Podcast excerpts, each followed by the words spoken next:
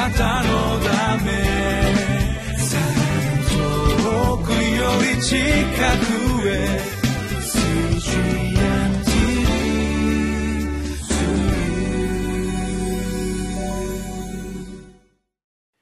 皆さんこんにちは。2月21日木曜日リビングライフの時間です。私は日本キリスト教団深沢教会牧師の斉藤敦と申します。今日も御言葉から恵みをいただいてまいりましょう。本日私たちに与えられました御言葉は新約聖書マルコによる福音書15章33節から47節です。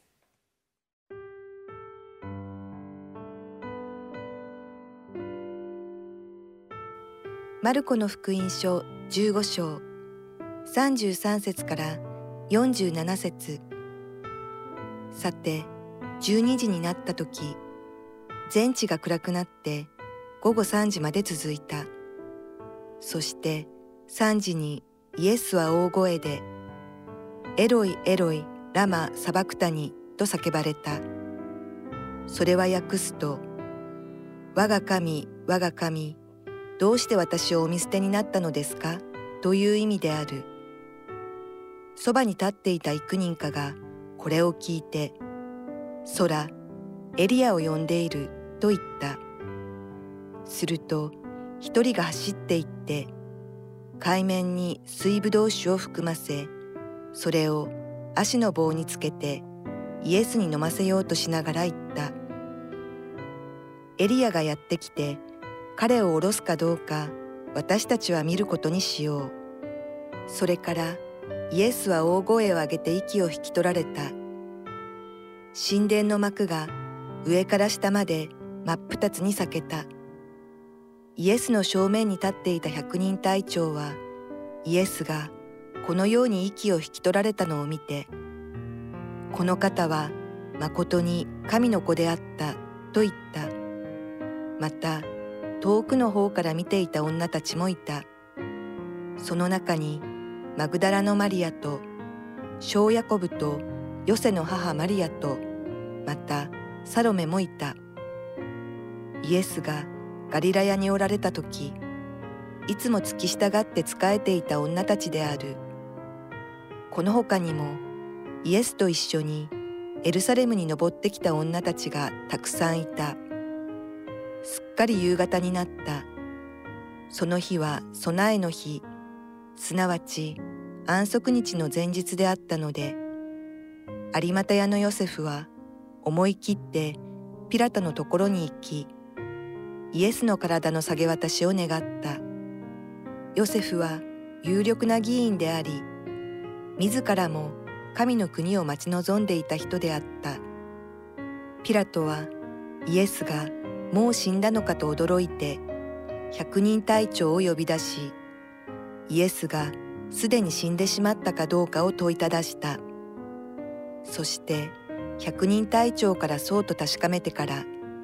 イエスの体をヨセフに与えた。そこでヨセフは天布を買いイエスを取り下ろしてその雨布に包み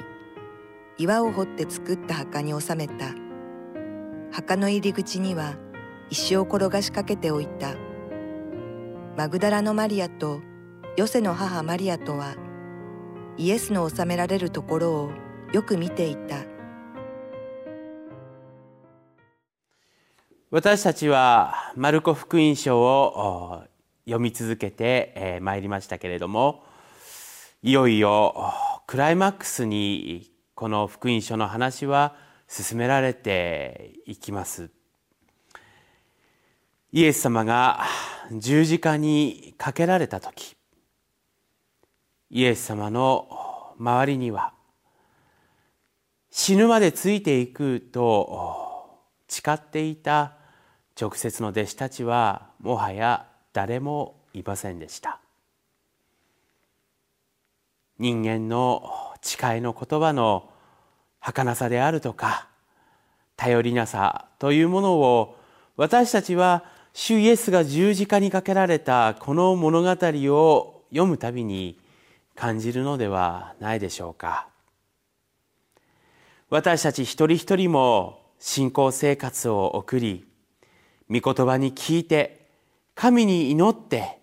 そして神の御心を問い尋ねながら日々を生きています。しかし私たち一人一人の信仰生活を振り返れば100%の信仰を持ってその一日を生きることができた。そのように自信を持って答えることのできる時はないのではないでしょうか。私たちはどこかで頼りなさを抱えながら主イエスに向かい合っているのです。私たちは主イエス・キリストによって弟子とさせられました。キリストの弟子として日々を歩むことが許されています。しかしこの十字架にかけられた記事はそのキリストの弟子たちが主イエスの前からすべて消えてしまった。いなくなってしまった。そのように映る聖書の言葉です。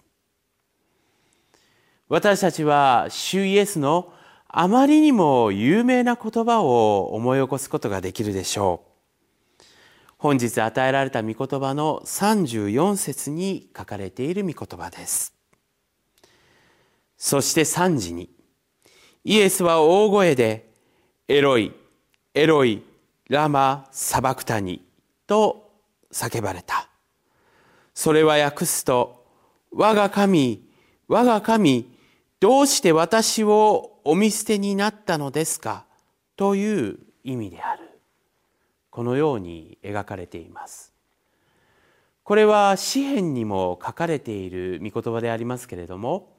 主イエスは十字架上でこの言葉を神に向けて叫ばれたのです。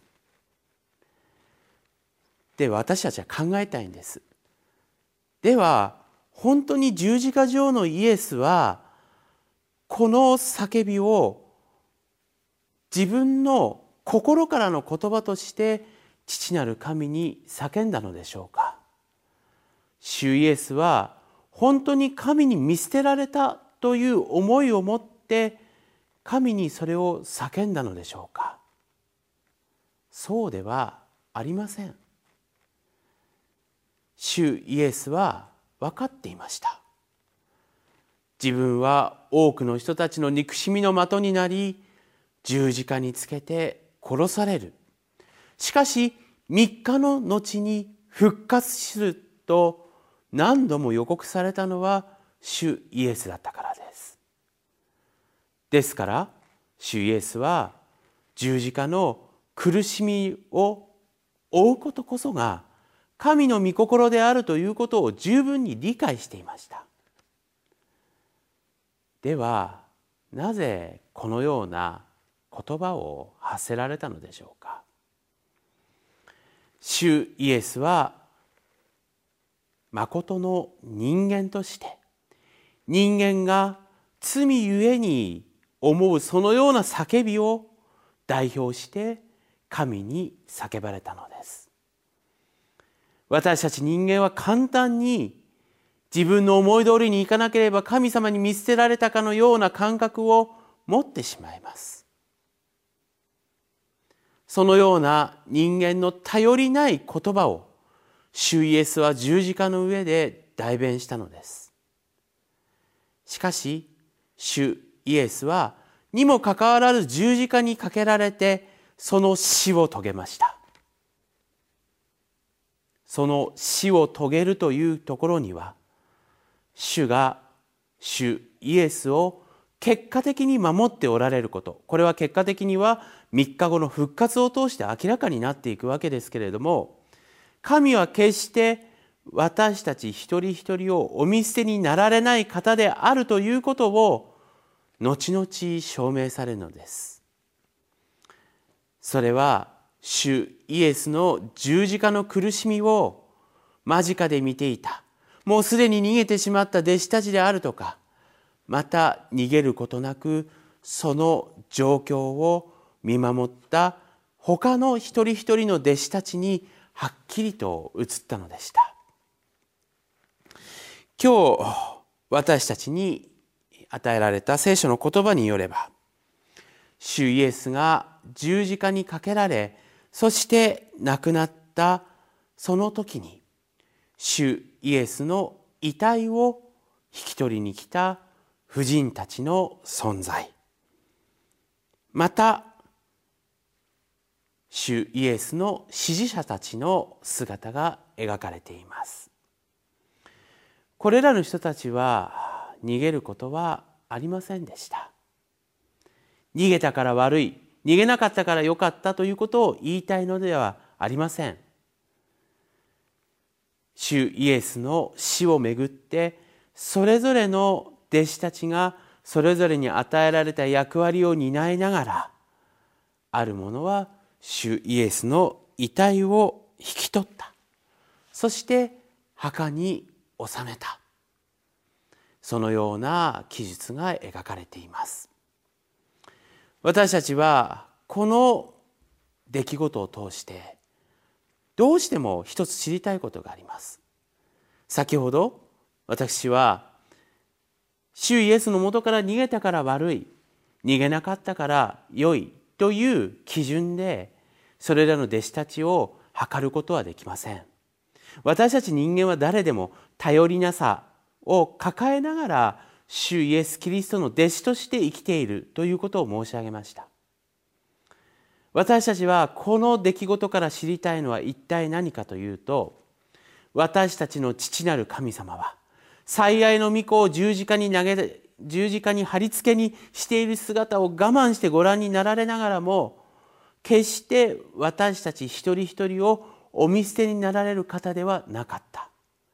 主イエス・キリストが復活されるその前段階としていろいろな弟子たちを使ってその役割を用いて主の御心を進めていった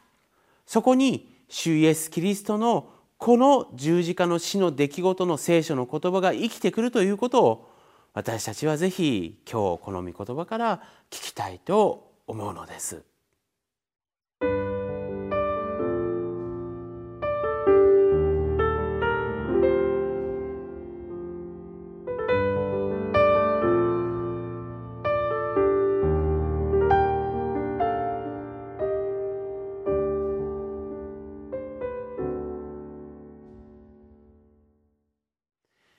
キリストの弟子たちにとって大切なこととは何でしょうか？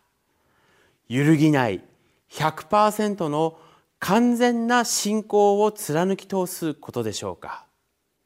もちろんそうできたらそんなに素晴らしいことはないでしょう。しかし私たちは信仰者として完璧な信仰者としての生活を送ることなど無理です。私たちは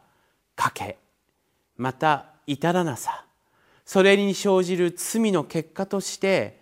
主イエス・キリストを